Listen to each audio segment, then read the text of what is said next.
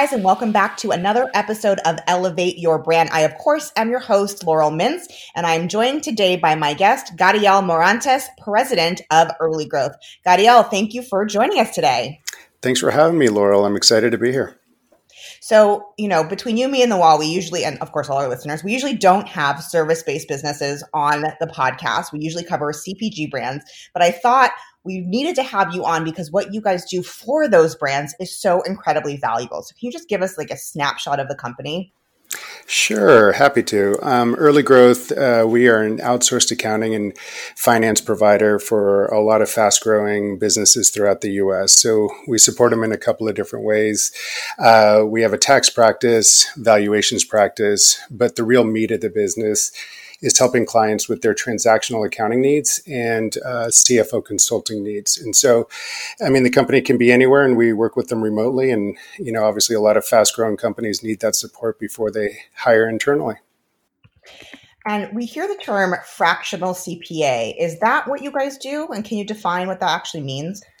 Yeah, no, that's a that's a great question, and and yeah, we we consider ourselves a, a, fractional CFO organization, so we do have CPAs that are on staff that will help with more the uh, the tax type of work and, and technical accounting. But at the end of the day, um, you know, fractional is is a way to describe it because we're not um, helping those companies full time. So we have our staff that effectively works a you know certain number of hours each month with the different businesses because they don't quite need that full time resource yet. Got it. So that's usually where kind of a startup might start with you guys because they, like you said, don't need someone full time. That's that's correct. That's correct. So they start with us, and then the hope is that they grow and scale and, and are killing it, and, and to the point that they need a full time strategic help and, and bring in that accounting in house. But in the earlier stages, what we see a lot of these businesses do is the focus on the accounting and finance side isn't uh, the highest priority, and it shouldn't be. It should be really growing your business, and so that's where we can plug ourselves in. We're more cost effective than than having a full time resource, and and we can scale and grow with you but there is that time where you just outgrow us, and, and we're thrilled to see those uh, clients kind of get to that stage where they got to bring it in house and, and, start building it out on their own. But um, we're, we're there to help along the way. You know that's actually exactly who we are on the marketing side. We come in and we put together the full plan but like you if we're doing our job right then we should be getting these brands to a point where they are so successful that they have to hire internally. So i love that the goal the end goal is not to stay with these brands for life. The goal is to really get them to a point where they um, are so so so um, successful and need full-time support in-house. So i think that that's a really great distinction between what you do and what a lot of um, general cpas and, and firms out there do. I think the fact that you focus on the startup community and the ecosystem is really valuable. Yeah we, we love it and that's that's part of uh, what really attracts me to the the the company we are and, and, kind of the service we offer. And I, I imagine just like you and uh, how you partner up with your clients, we get to see so many exciting businesses, so many different types of businesses as well. And to be able to add value and, and to be a, a, a, true partner with them early in those early days um, makes those success stories that much sweeter. 100%. And, you know, you said it's not the thing that they should focus on. And I actually want to disagree with you on that a little bit because of my own experience that I want to share with you and with the audience, which is I hate numbers. I've always hated them. I have, I'm a little dyslexic, so I always get them like messed up and backwards. And I will tell you that when I started working with my first financial services firm and eventually hired a CPA full time, as soon as I started giving reverence to my numbers and really reading it like a diary, that's when my business really flourished. So, can you differentiate between the not focusing all your energy on it and using your numbers as kind of a of the high watermarks of a brand of a new business? Oh, that's yeah, that's a great point, and and, and by all means, I, I didn't mean it wasn't important. It is incredibly important. um, but uh, you know, I guess the way I position it more is is we're really there for the companies to be able to entrust us with kind of the heavy lifting, right? And we work with a lot of first time entrepreneurs, a lot of folks that don't necessarily know the full or have that full visibility into what those financials look like, or you know, working through a financial model or projections, and that that's where we can add a lot of value and even coach those um, those CEOs and founders up so that they truly understand what that what, what those numbers mean to them and their business. Um, we work with a lot of venture backed uh, businesses as well, and so for them, the importance of being able to communicate the financial uh, aspect of their company to investors is also very key. I know with uh, CPG companies, a lot of them end, end up exploring and, and, taking on some type of debt instrument. And so, you know, from that regard, you know, there's a lot of numbers involved in that and, and behind that. And so that's where it's really partnering with those companies, helping them along the way, helping them understand those those metrics and those um, you know those key points that they need to achieve to kind of get them to that next, next level that's where we truly shine. Because um, numbers are important. At the end of the day you don't want to come come up to uh, not being able to, to pay your people or, or you know pay your providers to help you grow that business. So you always have to have a good handle on it and that's that's where we step in and just uh, are, are, trying to give them all those tools uh, at the early stages. And that's really why I thought this was such an important conversation. I know that well, probably for you, you find all of this work very sexy, right? You think numbers are sexy and spreadsheets are sexy. Do you actually? I'm going to ask that question. Do you think numbers and spreadsheets are sexy? Um, you know, personally, I, uh, you know, the, the the finance piece of it. That's why I've got tremendous CFOs and accountants that that truly dig into those numbers. But to to be uh, honest, on my end, uh, numbers are not my strong suit. Um, you know, being out there in the market, building relationships with folks like you and other other key, um, you know, people in the ecosystem are, are really where I end up shining. And so uh, I don't consider myself a numbers guy, but it, it is my business and it's something that's very valuable. And, and you know, the, I think the sexiness comes in the types of different types of companies that we work with, which is truly the exciting part. Hmm.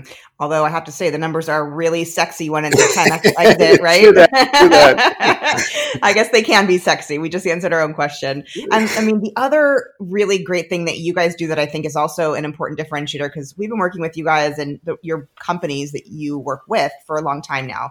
And one of the things that I always found so remarkable about how you connect people is that you also are so deeply entrenched in the venture community. I think you mentioned it briefly when you were speaking last, but can you speak to a little bit about how you you connect the dots? Because I really do think that aside from building out pro formas and you know spreadsheets and cash flow projections and all of the stuff that we've got to do as business owners to make sure that we're on top of everything. The other really big benefit of working with a firm like yours is those kinds of connections. So can you just chat a little bit with us about how you do that?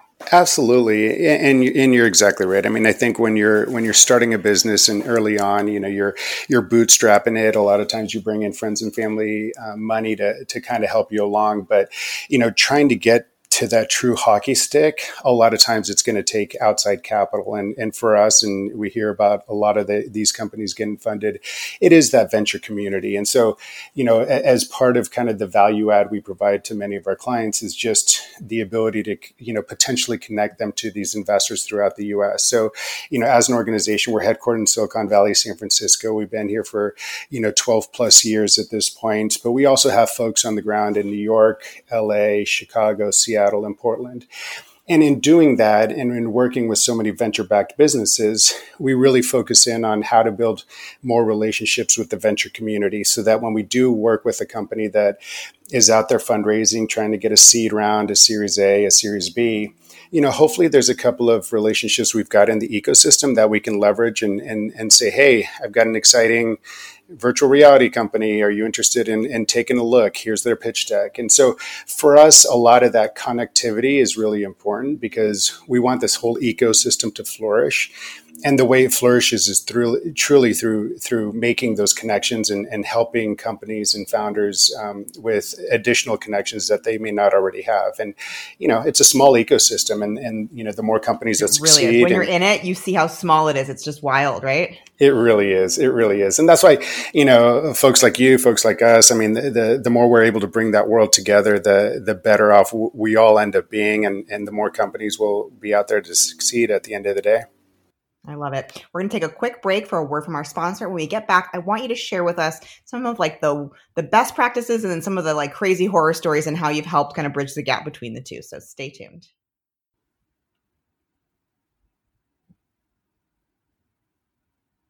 Hi, guys. Thanks for sticking with us. And if you're just tuning in, I am chatting with Gadiel Morantes, president of Early Growth. Uh, Gadiel, before the break, we were talking about the networks and the connectivity and how it is so important and so much a part of your ethos as a company to not just help the companies you work with on the financial side, but really to get them into those ecosystems. So you have seen the entire universe of good, bad, and ugly as it relates to startup land. Can you share with us some of the best practices, things that startups need to do ASAP? Like, what are the most important things that a startup needs to have under their belt to get funded and or to be profitable? Yeah, great question, Laurel. And and uh, you know, I think the first thing to start with is uh, figuring out your team. Not only the the team you have within the organization, you know, whether you're the founder or co-founder, but also the business partners you, you leverage and, and bring in, whether that's the corporate attorney, making sure they have the appropriate background and experience for the type of company you are, and also finding ways to see how they can be additive to your business. Um, you know, on the finance side, what we see sometimes, which you know is quite a pain, is when you you mingle in kind of the personal and business expenses, or you're not setting up a separate bank account from day one. Those are really easy things to do that can help you down the road, so that you're not having to you know unwrap all that messiness you know come tax time or you know investor comes in and says hey you know you've been charging all this on a personal credit card like that's just not going to fly at the end of the day. So truly treating your business as a as a standalone can be really important especially if you're going to go out and fundraise down the road. Can we I unpack think, that a little bit more? I just want to i have a couple questions on that. Why do you think um, founders? Is, is it lack of knowledge? Is it fear? Like, what is it that stops them from taking that right path? Because it seems like a no brainer to separate. I mean, that's I, I, you know, as a back have a, have a background as a lawyer, and so for me, it's the liability, and then of course the tax implications. I that comes to me very naturally. But to most founders, like you said, they have these really big roadblocks that they put in front of themselves by not separating their personal and their professional financial lives. Why do you think that is? You know, I, I, think we're just working with a lot of first time founders and, and, you know, mm. just not understanding the, you know, kind of the, the stepping stones, if you will, of getting to that next stage. And, you know, frankly, a lot of times the advice they're getting too is, well, you know, you're starting a business, but you're kind of, you know, I think the outside perception can sometimes be you're just dabbling in that business and maybe it mm. won't make it, maybe it'll fail. But I think if there's true belief in, in what you're trying to accomplish as a founder, you got to kind of make that leap. And, and, you know, I think, you know, company formation and, and figuring out, you know, there are avenues you can use. Um, you know, you being a lawyer and kind of have, having that context, you can have a pass through entity, you can set up an LLC, you can, you know, kind of play around to, to see before you get to that true C Corp where, you know, it's going to matter and you're going to get kind of that outside funding. So there's ways to structure your business early on, but that's, that's why you want to, you know, talk to the professionals out there and, and leverage their advice. And, and I think, Laurel, you know, things like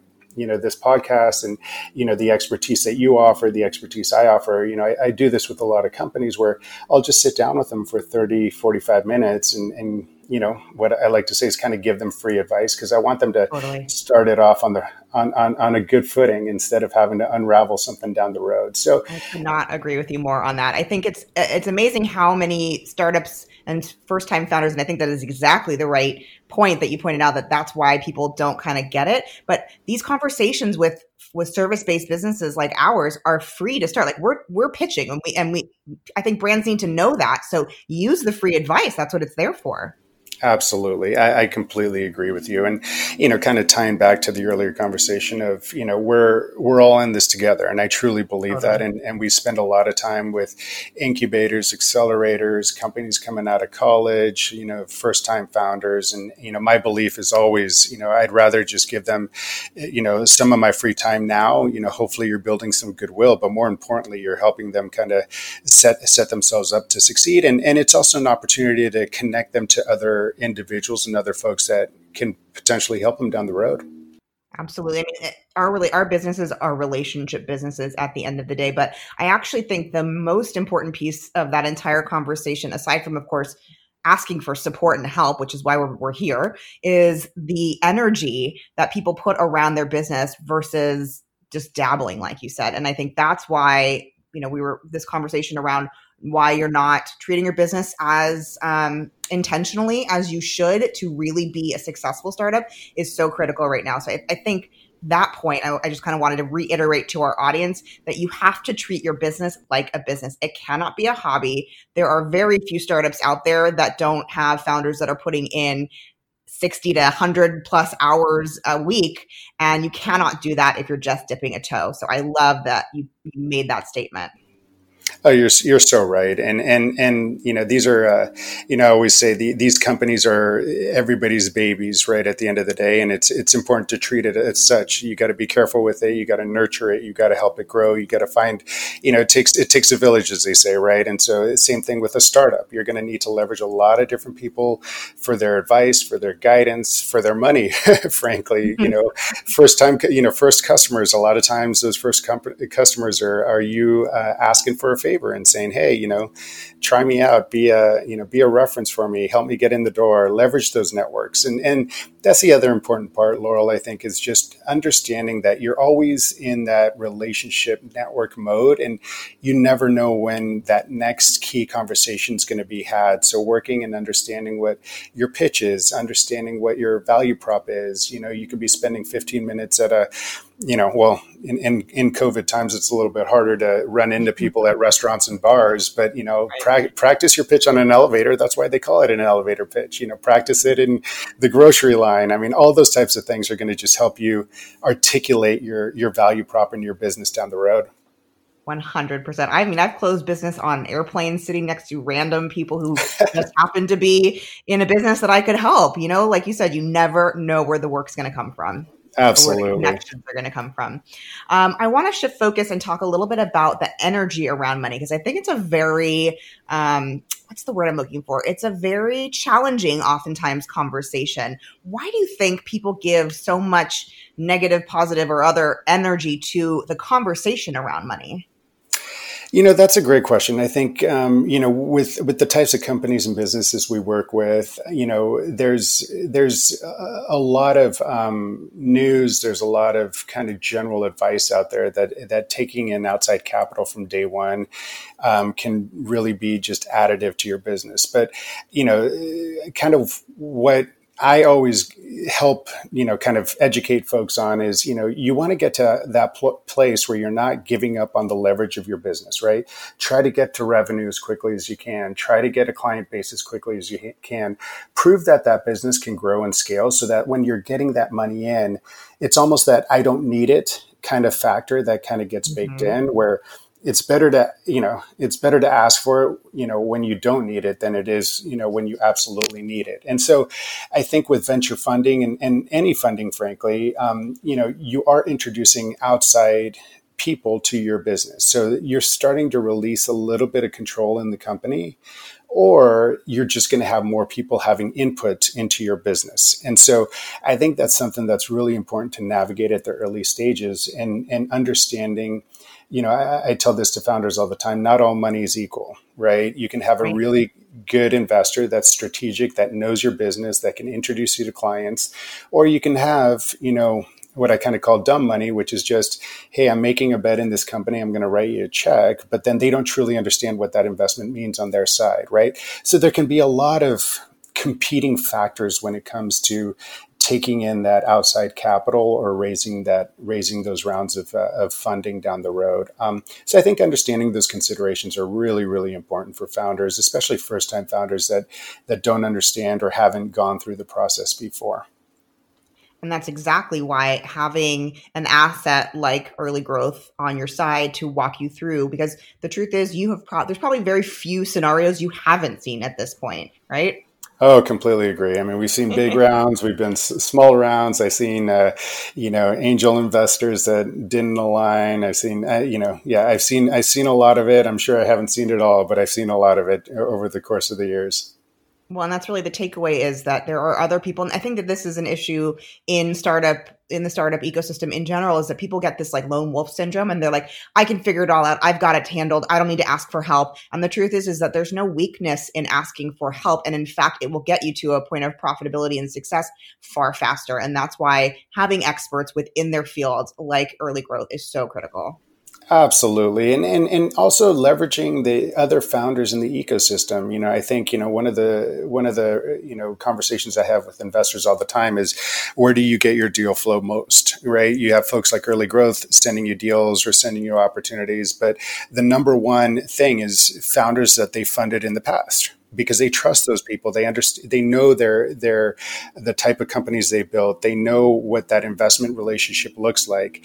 There's founder groups out there as well that you can join, and and just tapping on the shoulder and, and leveraging that advice can be super helpful at the earlier stages so helpful as is this conversation we're going to take another quick break and then i want to continue down the path of like the things founders need to have best questions to ask how to get started all that good stuff so stay tuned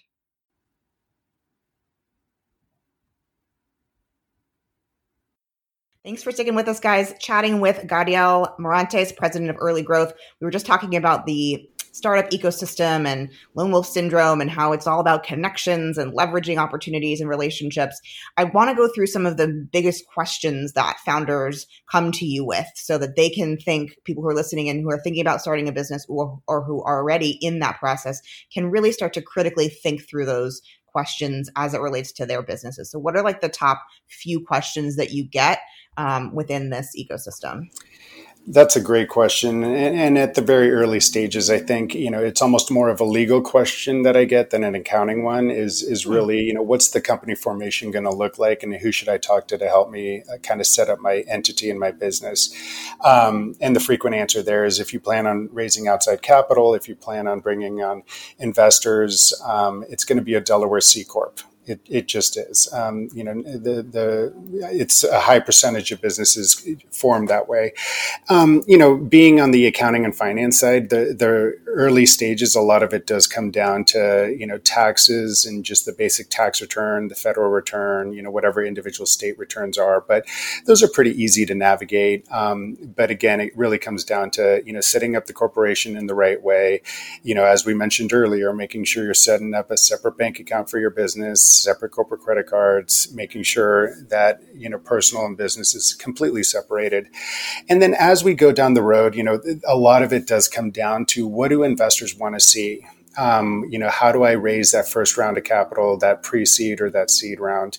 And a lot of the advice I do give is just really proving that traction and proving a little bit of revenue. Um, in the past, we used to see a ton of companies with the quote unquote freemium model and and mm-hmm. they would just get a user base and they would work that way. But you know what more investors want to see now is yes they want to see that traction but they want to see at least a path to revenue. Even if it's small revenue at least it proves that people are willing to pay for the service that you're creating or the widget or whatever it is on, on that side and that's that's very important. Um, you know it, it's it's it's great having this conversation with you laurel just because i think the branding piece of it becomes increasingly increasingly important important as well, and, and trying to position yourself in the marketplace, especially obviously if you're a CPG, um, you know, type of company. But I think that goes across with with many different companies. Um, just understanding what that value prop is and what they're how what and how they're going to position themselves in the marketplace. Mm-hmm yeah differentiation is is key and especially because there are more and more startups starting up every single day. I mean i think we just had you know a three minute conversation and five new startups just started while we were talking probably. Um, so i think the differentiation point is really critical absolutely. I agree i agree wholeheartedly. What other kinds of questions are you getting uh, in any kind of frequency that startups entrepreneurs and entrepreneurs listening in might want to know about yeah, you know, as the company matures and kind of gets to that, uh, to that where, where they're, you know, starting to realize some traction, starting to realize a little bit of growth, um, it's really that forecasting, how to how to best forecast the next three to five years, and, and how to model that out, and and that obviously is a, a service we provide, but you know, just having the varying degrees of background and experience in different types of, uh, of verticals, I, I, think just lends us to be able to support those companies when they do have those questions.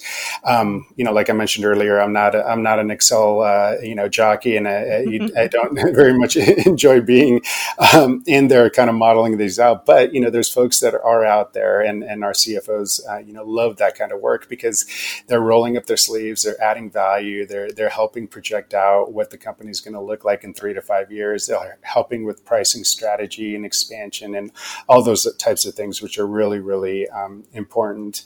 And then you know, kind of tying it back to the network effect. Really, I mean, a, a big big question I get is how do I get in front of more investors? And and I think it, it ties back to really you know starting those conversations frequent and early and and leveraging connections. And so, you know, when you're not raising or you're not there, um, I, I, have a number of founders that have found ways to get introduced to specific investors that are, are in their vertical. And sharing with them just updates, general updates on the business, trying to, you know, ask them for advice. I think that's what's wonderful about kind of the world we live in and, and the types of companies we support is that we all want to help each other out and investors are the same way. They want to help as many companies out and, and be knowledgeable and early in knowing those companies. And so i think totally. you know part of that is just leveraging the network early even though you're not at that stage where you're going to need to fundraise or, or, or expand but have those conversations early.